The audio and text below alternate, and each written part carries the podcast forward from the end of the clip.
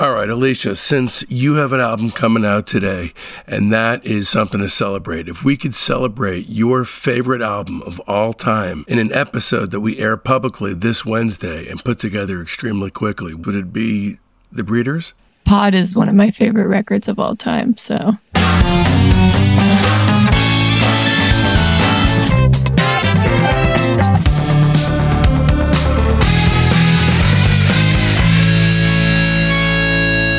Welcome to Discograffiti, the podcast that gives Gen X music maniacs a chance to smell like teen spirit again by connecting with a brotherhood obsessed with rating the entire discography of every single artist and band that ever mattered. I'm your host, Dave Gebroe, and with three new episodes each week, you're going to gain a comprehensive knowledge of an act's history and output in the time it takes to listen to one album.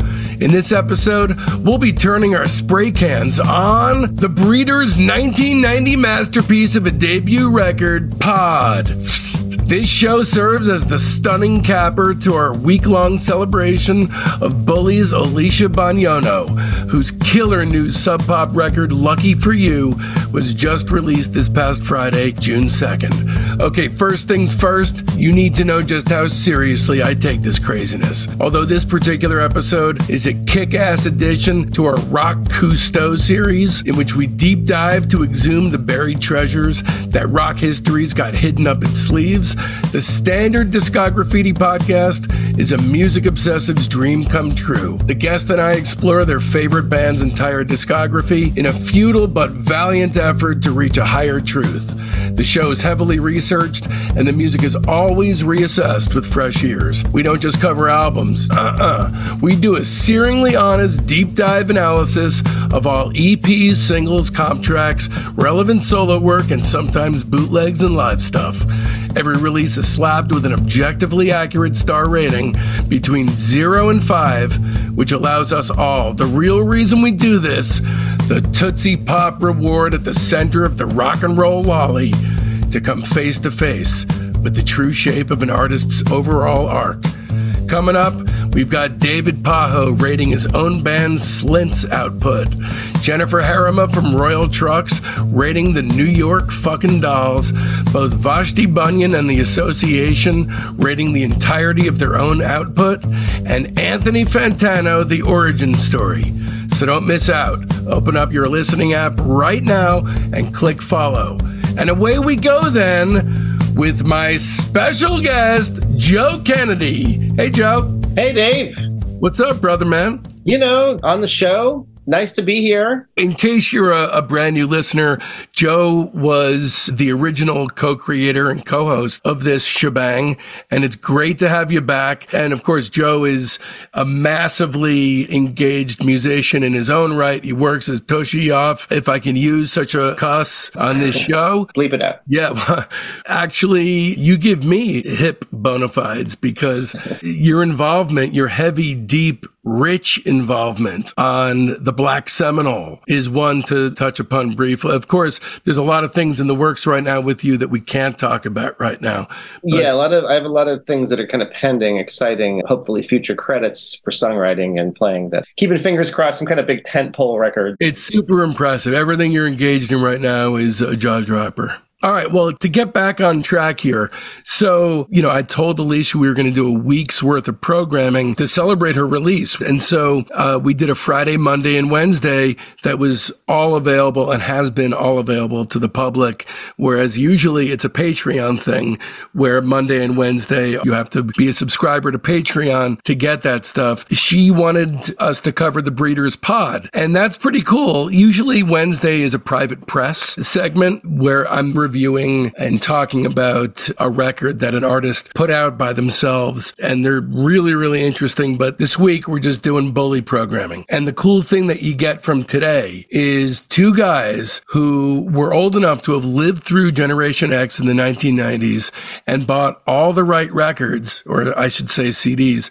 But for some weird reason, Joe and I both completely missed out on the Breeders Pod which turns out to have been a masterpiece, in my opinion.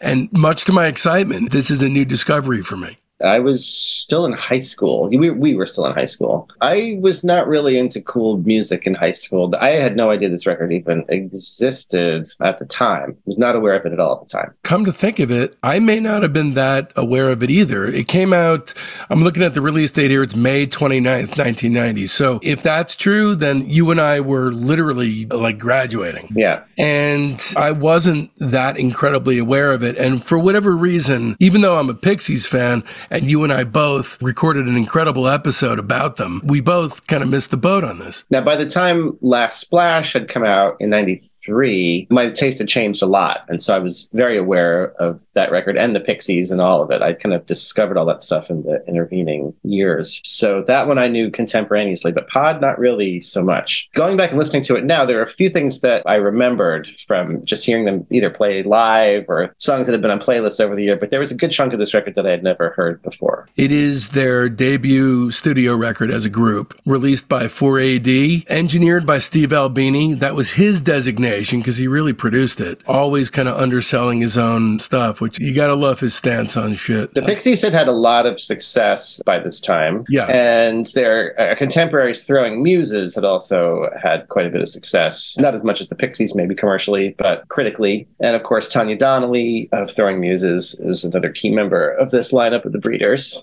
Which, by the way, let's talk about that just for a, a, micro moment because this isn't really the Tanya Donelly show at all.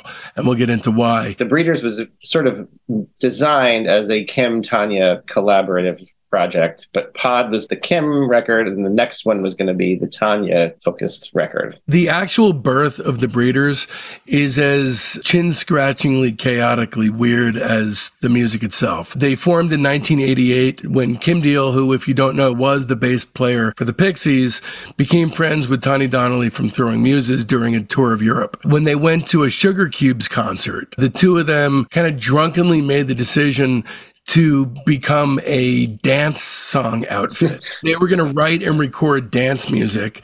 And their first attempt to work together was based around this idea of an organic dance band, which, if you know the Breeders' work, that idea was completely abandoned. And it was initially supposed to be Kim on bass. Tanya Donelly on guitar and two drummers. They recorded Tanya's song Rise, as well as Tell Me Something Good by Rufus and Chaka Khan. That was right. going to be the direction. And then Kim called the project The Breeders, which was a name that she and her sister Kelly had used when they were teenagers, which is the LGBT community's reference to straight people which I love. That's yeah, it's a funny name. Great. Yeah, yeah. Perfect. So they did actually record a country music influence demo. What I love about this, it's supposed to be a dance band.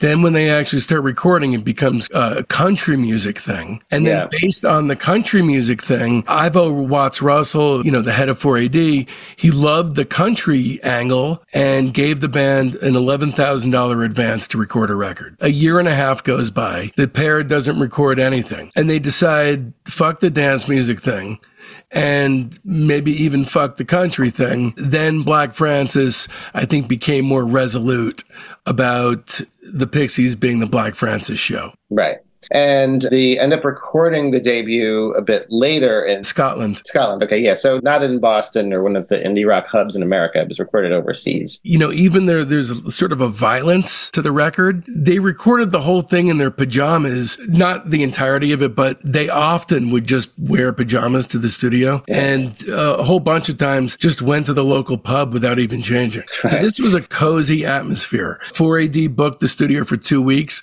They were done in a week. Just frittered away the rest of the time to do a music video and recording some John Peel stuff. Right. So they bring in two other key members, first of which is Britt Walford of Slint on drums. And he's pretty key to the sound of Pod because this is not too far from when Spiderland was made. And he brings his sort of very dramatic style of drumming. It's a very big, dramatic kind of drumming style, not too dissimilar from how he plays on Spiderland. Right. Just a little backstory there. You know, Kim actually wanted an all female band. Kelly Deal was the initial intention to be the drummer, but she couldn't get away from her job as a program analyst, which I'm sure she's kicking herself in the tushy on a daily basis for by this point. But the alternative was Albini's suggestion to go for Britt, who at that point was 19 years old. And do you know why he used the pseudonym Shannon Doughton? No, I, I love the pseudonym though. Why, why did he use that? He used it because he didn't want his contribution to this record to overshadow his role in Slint. Oh. I, I think, based on my conversation with Pajo recently, that Brian McMahan already knew he was leaving, but the rest of the guys had no clue that uh, it was over. Right. So yeah, Britt, Britt Walford is a very interesting, idiosyncratic kind of fellow. Love his playing on this. it's Um, amazing. Yeah. And the other key member they got is Josephine Wiggs, who stayed a long term member of the band and also has kind of a distinct sort of sound, has a very distinct post punk, kind of punchy, bright kind of sound. Sounds like there's kind of brand new strings on the bass. Has a definite kind of recognizable tone and style. Also, got to say that Carrie Bradley on violin kind of tips things over into a very welcome raincoats kind of territory. Yeah, yeah. So she was in the band Ed's Redeeming Qualities. Remember them? Kind of. Ed's Rede- they were kind of a regional sort of concern. They were a Boston band, contemporaries of both Pixies and Throwing Muses. Yeah, they had a run. It's so funny how many initial mission statements and concepts there were before Pod exploded out as this perfect little thing that had nothing to do with any of the initial conceptions. But before Britt came on board, Kim Deal thought it would be fun to form an all female band, quote, like the Bangles from Hell, which Right. is so cool. yeah, that's great. This record really has a feeling that you don't get so much anymore. It's very unfussy. It's like she had some songs, they went and learned them, recorded them quickly, not a lot of overdubs. Her personality and songwriting and the band's playing and chemistry and all that kind of carry the day. You know, no big whoop. You go in, write some songs, record them, play them. You know, you, you either got the goods or you don't. Don't see that so much of that anymore. It has a feeling of kind of discovery to it. Like they don't know the song that great. Like they're not super polished. They're kind of still discovering them and there's still a bit of excitement to them for that reason. Yeah, yeah. It's kind of a sweet spot when you're learning, when you're making a record. Say you've been playing these songs on tour for a year or something. It's just a different kind of record than a record where you're just learning them and they're still very fresh and exciting to you. But one's not necessarily better than the other. It's just a different way of working. This definitely has that feeling of like they're kind of figuring it out on the fly a little bit. Let's talk about why it's a Kim Deal record and there's no Donelly compositions. Do you know the agreement that the two of them made together? First one was supposed to be mostly Kim's record, and then the next one was going to be Tanya's turn, right? That's the basic, uh, the basic gist. And then Right. it ended up never happening for various reasons. And then Tanya went off and did Belly. Right. And then, you know, another cool thing about this is that I don't know how well versed Kim was on guitar, but to switch from your normal instrument to go on to something else, when you're fronting a band, if the sound is uneasy to start with,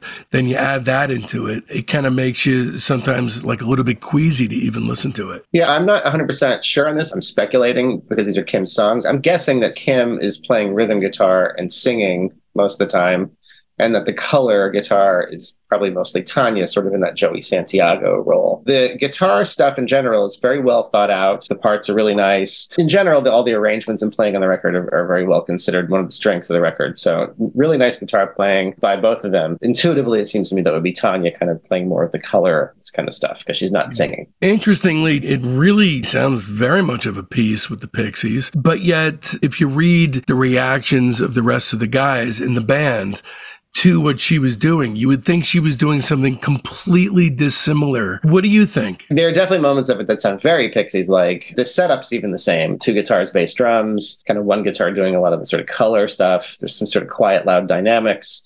There's some hooks that are Pixies-ish sounding. Dark sensibility. I mean, everything sounds like, yeah, there's no reason why these wouldn't have worked. And it sounds like the reason why they weren't on Pixies records was purely ego driven. And that's it. Yeah, sure. I mean, some of these you could easily see as Pixie songs. I mean, Kim had songs in other records that, you know, were in that same style too. So it's not like Kim's stuff within the Pixies sounds particularly different than what they do. Everybody in the project here kind of has that pedigree of coming from post punk and has that sensibility. So it's really kind of like everybody being on the same page. So that's similar to the Pixies too. Everybody's kind of in with the concept. everybody, everybody's everybody understands their role and really functions well as a unit, the same way the Pixies did. Uh, not a lot of wasted effort. No, no. In fact, this thing is kind of EP length. It's 30 minutes. Yeah, I always thought it was an EP, which I guess it's not really. It's just a It's short, not. shortish fact, album. The next thing they did was an EP, but this you could call this an EP. It's that short. It's also it makes its point and it gets out. There's there really isn't any waste. Let's drop the needle on this motherfucker, shall we? Okay. First, let's talk about the moment their career begins when they stumble into that. Da, da, da. That's a statement of intent to start a record and a career like that. Yeah. Fucking a okay, man. I love that. Glorious. That's the first tune there. Yeah, yeah. That's one you can definitely easily envision that as a Pixies song. oh yeah. Um, that one in particular, that one really stuck out to me. This is another example of what I was saying before about their ensemble playing and everybody understanding the style and fitting well together. You know, the, I really like the musicianship on this record a lot. None of them are virtuoso players or musicians, but everybody just has good taste and plays with some attitude. And again, those are always also very uh, Pixies-ish kind of traits. Yeah. And Joe, you know me musically better than just about anyone on the planet. And you know that I'm not a lyrics guy typically, but I did a lot of research into what these songs were about because the lyrics are very impressionistic. And when reading them, you would not get a clear sense of the idea behind each song. The lyrics are very interesting in general. They're all pretty dark, and if you kind of like dig into each song, like, they all kind of have a twisted kind of concept behind This, them. this one certainly belongs in that category. Glorious is about someone recollecting in a vague but pleasant way of being molested by her aunt as a kid. Right. And then the tea that's being mentioned in the song is mushroom tea. Right. Like Almost every song on this record has some kind of concept like that behind it, some kind of dark, vaguely twisted kind of That uh, you'd never know. disturbing, disturbing kind of concept. You have to kind of tease it out too. It's a Yeah. lot of it's, uh, like you said, kind of impressionistic. The vibe of this thing, a lot of it's down to Britt, is that it really lurches and stomps. Yeah, it's a mid-tempo stomper for sure. Yeah, yeah. Great guitar stuff. The way they used to do heavy back in the 90s, when they would slow it down like that, you don't really hear that decision made that often these days. Right off the bat, it has the very Albini sounding kind of sound, the sort of roomy, naturalistic kind of production style, which I gotta say, we talked about a lot of his records on the show in the past. And once he kind of finds his groove and, and finds that like naturalistic kind of style and approach, those records all hold up really well. They sound great really years do. later. They don't have any uh, period dated kind of artifacts on them. That naturalistic style, it's really held up. If you are an Albini fan and you love that time period, man, are you in luck? Because on Discograffiti, I mean, we've got a Nirvana episode, Pixies, PJ Harvey, Now uh, this. Glorious, great opener. Doe is one of the best on the record as well. I've always loved that. Melodically, very, very intense. I didn't know this until recently, but it's about a schizophrenic teenage couple who are losing their grip on reality after taking Thorazine. And in a totally delusional state, they just plan on burning down their, their town. Right. Has that very Pixies-ish kind of hook that's part of the verse. Um, Yeah. Almost kind of like Where Is My Mind a little bit kind of hook. Yeah. This is maybe the most Pixies-ish song. The first two especially. I would go for either this or Fortunately Gone. 'Cause Yeah. Fortunately Gone has that sort of Here Comes Your Man sticky sugar pop song thing. Yeah. But yeah, this is definitely the intensity of the Old Testament ferocity that Black Francis has is shared with Doe for sure. Highlight of the record. Really good song. Totally. And then just as a cover choice alone, Happiness is a Warm Gun is right on point. Yeah, so I've played Happiness is a Warm Gun as a cover in a few different projects. Always fun to play because it's a complicated song, but you just kind of know it. It, it's like you kind of automatically know how to play it because you've heard it so many times. It's so familiar. It has all these weird changes in it, but your hands just go to it kind of automatically because you know the song so well. They do a very faithful cover of it, but they also bring their kind of post punk energy to it. It makes the song seem like it was an indie rock classic that was just ahead of its time. You know, it Yeah. really fits in the format of indie rock really well. Yeah, and also two components that they bring to it where they kind of stamp their own identity onto it is the surreal Britt Walford, Josephine Wiggs between song patter about baldness.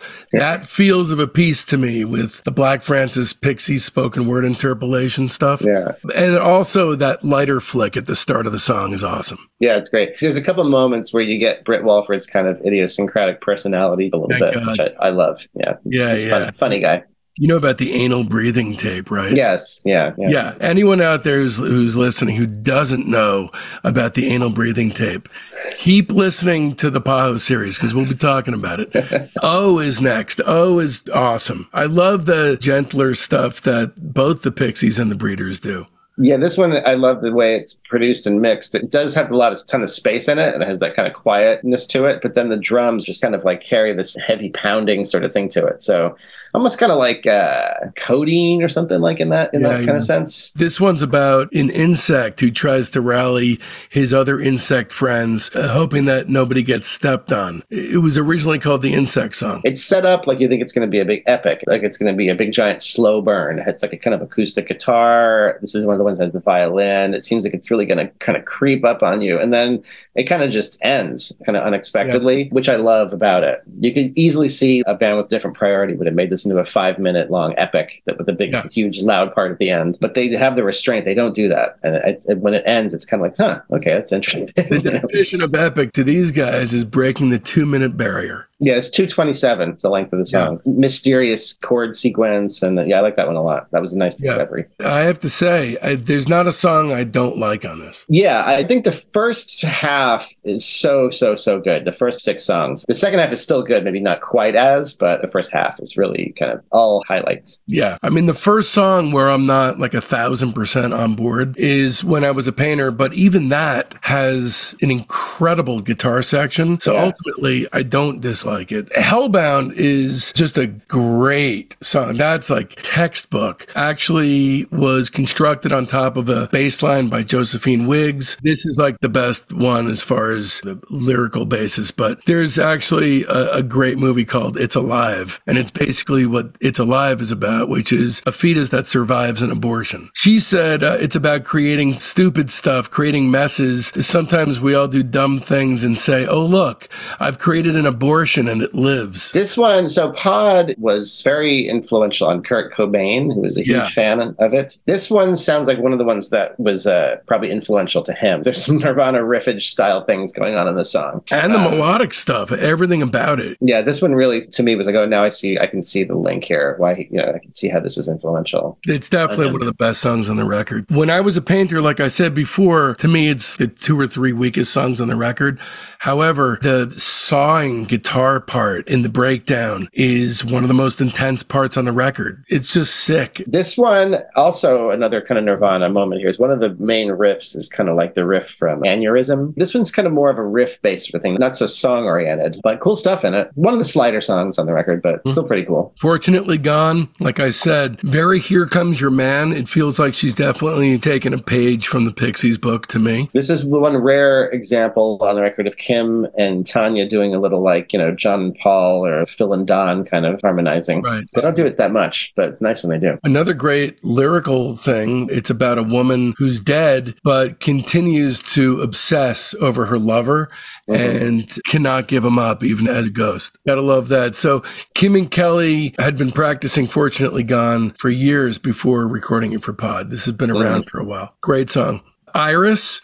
Pretty ominous song. It's got a real 90s vibe to it, like this real doomy, gloomy kind of vibe to it. Do you like this song? Yeah, so I always loved this song. This was the song I was most familiar with. This was on some sort of compilation or something. I, I knew this song from some other source. It was always one of my favorite Breeder songs. I actually maybe even thought it was on Last Splash. But yeah, it's a big epic. It's in 5 4 odd time. And with Britt Walford's playing on it, it has very Spiderlandy kind of moments to it. That kind of drama that Spiderland manages. Yeah, it's from 1990, but it feels like the most 1990s thing. There is definitely like a codeine kind of a thing in the verses for me. Yeah, it, ha- it really does have that kind of sense of drama to it. Yeah. Great song. My favorite overall on the record. Um, Oh, really? This Yeah. one was actually a grower for me. At first, I wasn't a thousand percent on board with it because I listened to this maybe eight times for this. Yeah, I listened to it a bunch too. It's only half hour long. Opened is again Britt putting his stamp on the record. Opened lyrically is about a recurring sex stream that Britt Walford had. Yeah, this one kind of is similar to me to the other one when I was a painter, kind of more of a riff based sort of thing, more so than song oriented. The next one is definitely more song oriented, though, only in threes. Right. And it's kind of interesting to hear the demo because it's a much breezier kind of feel. It has that sort of country rock feel. This has always been one of my favorites on the record. Yeah, this is kind of a key track, one of the key tracks on the record. The pod version has that inherent kind of drama and it's much darker than the uh, than Yeah. the demo. It's their triad. This was a, a Kim and Tanya co-write. Limehouse is next, which lyrically is so awesome. It's Sherlock Holmes having a nice afternoon at an opium den.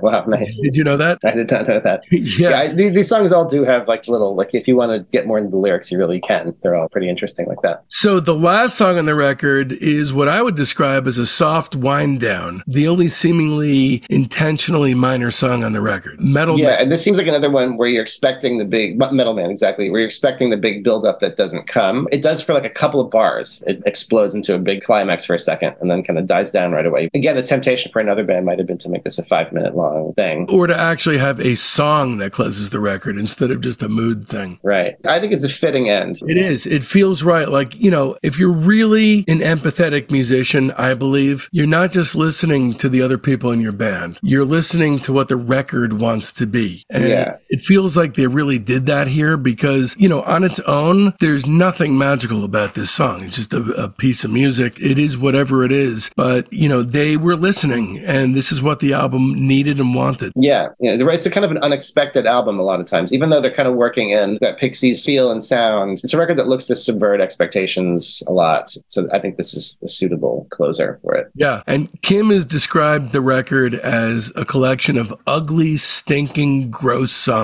It definitely fits that bill. What I like about it is that it's got, just like the Pixies as well, it's both evil and playful. Yeah, and so it's interesting to put it in context with the next album, Last Splash, which was obviously their big breakthrough. I listened to Last Splash. I did a re-listen just or flip through it really. I didn't really do a close listen. It's striking how different like Last Splash is so much a more polished effort, and there's so many more kind of ear candy, pretty moments on Last Splash, very consonant, hooky songs. Both great. I mean, I, I really like Last Splash a lot. I think as an artifact of its time, considering how hugely successful Last Splash was, it's pretty great for what ended up being a mainstream kind of rock record. Um, You know what? I've never heard that one either. I knew I would like them, but I just, for whatever reason, the whole thing blew by me. I, I don't know why. I recommend it a lot. I, I probably say I probably slightly prefer Last Splash, but they're so very different. You know, obviously Kim's sensibility carries the day, but it's just a different kind of record. It does not have the thing where it feels like it was made quickly, just to get a few people in a room and. And it also doesn't have the same kind of violence in it, does it? Kim co-produced Last Splash, and it's much more radio friendly. Doesn't have that brutal kind of it, like when Kim talks about Pod being kind of ugly and aggressive. She's right. Last Splash is definitely a uh, edges sanded down kind of experience, but um, there's great songs on it, and it just still pleases me to no end that Music Yeah. is Strange was so popular. Right, right. For So a short time. It was a pretty widely anticipated record, especially in Europe, and it was kind of successful. It You're was talking about Pod. pod, yeah. Yeah. It went up as high as number 22 in England. It was praised. Kurt Cobain, just like with the Raincoats and, you know, these other bands where it kind of changed their lives, just the fact that he would talk about them in interviews. Usually bands that were women were prominent in bands. Long term, Pitchfork, whatever, ranked it number 81 on its list of the best albums of the 90s. So let's talk about what happened after. So Kim and Tanya recorded a demo of Tanya's songs in preparation for the second album by the Breeders, but Tanya wound up leaving the group in 91 and used all those compositions for Belly. Pod sold moderately well, but Kim has noted that it never sold anything compared to Last Splash, which was platinum in the US and silver in the UK. Steve Albini said that Pod had a sort of girlish fascination with things that were pretty, but it was also kind of horny. And that, and that was a juxtaposition that at the time was unusual. You didn't get a lot of knowing winks from female artists at the time. Kim is a very sincere, I feel like, artist. She just does her thing. She's not putting on any kind of air or she's not doing any kind of character or anything. She just has this great great quirky sensibility and this amazing personality as a musician and as a person has a sense of humor. Um, you know, doesn't take it all too seriously, but has like a really kind of great melodic knack and likes to do things that are surprising. So she's fucking cool, man. I had a great run in with her. And for this episode, I remember this. Yeah, I tried to track this down, could not find it, unfortunately. But what happened was I was in New York. It was 1996. So what was going on with her at the time? Was it the amps? Yeah, probably. I was right outside of Katz's Delicatessen, and there's Kim Deal. And so I recognized her immediately even though I was a douche and hadn't bought Pod or Last Splash. And I went up to her, I had a notebook with me, and I asked her if she could write a stanza of Elizabethan poetry for me. And without missing a beat, she grabbed my book and wrote a poem and gave it to me. Just talk about like she's in the moment. There wasn't even a moment that blew by. She just was I like, actually remember the poem. What was it again? I remember. Hey, lads and ladies, Dave Gebroe here. I abandoned my career and moved my family 3,000 miles to be able to focus exclusively on Discograffiti. And so, if you're like me and enough is just never enough, then please visit patreon.com slash discograffiti and become one of our Patreon soldiers of sound. Discograffiti is an entirely listener supported show, and it's also intended to be a three times a week music deep dive experience. So do us both a favor and consider giving it a shot. Trust me, I'm working hard for the money, so hard for it, honey. There's the main show on Friday, a Monday wildcard episode, which is either a soul bearing interview with that week's special guest or an offshoot show like Queasy Listening and Rock Cousteau. And then on Wednesdays, there's the humdinger of them all Discograffiti's The Private Press with Paul Major. You got nothing to lose. If you don't dig it after a month, you're refunded, no questions asked. Once again, that's patreon.com slash discograffiti. It went something like this. It said, uh, he asked her to write a poem full of these and thous, but she didn't know what to say. So she stood there like a cow. Yeah, that's right. I knew that. Thank you so much, Joe. Jesus. I looked through so much stuff to find that. If I do find it, I promise. Yeah, post a photo. Yeah, I will. But yeah, she does have a great sense of humor. She was rolling with the moment, you know, fully on board because I've met a lot of celebrities and I ask everyone, you know, something out of the ordinary that they've not been hit with before. And she rolled with it in a way that was really admirable. Yeah, uh, very very authentic person. I always, I yeah, always yeah. like, you know. Just to give a sense of the timing involved here with regard to the Pixies, Ivo Watts Russell for 4AD had planned the release date to not be too close to Bossa Nova, which was coming out two and a half months later. It was right before Bossa Nova that this went down. I don't feel like history remembers this quite so correctly, though, because this is a classic, I think. I would give it five stars. I don't know. What, what would you give it? I give it four and a half, which is, uh, for all intents and purposes, five. Yeah. I mean, you know, you're splitting hairs at that point. Yeah, at that point, you're splitting hairs. But, you know, it got mixed reviews when it was released. Yeah, Uh, now I will say pretty much all Breeders records are really good. So the Breeders kind of went dormant for a long time. And then she came back with a slightly different lineup and they made a record called Title TK. Really nice record. Then the one I really love is called Mountain Battles. Right. That one's think it's supposed from like two, 2006 or something around there. Right. They came back another time, and that work is supposed to be incredible. Yeah, so Mountain Battles I love. And then honestly, there's another one that was done with the Last Splash lineup that I'm not really familiar with. That came out maybe like five, six years ago. I'm psyched to do a full overview on them. She really doesn't miss a beat. When she comes back to do Breeders Records many years later, uh, it just picks up right where it left off. Um, Right. Well, last note on Kurt Cobain for those who are obsessed with the guy.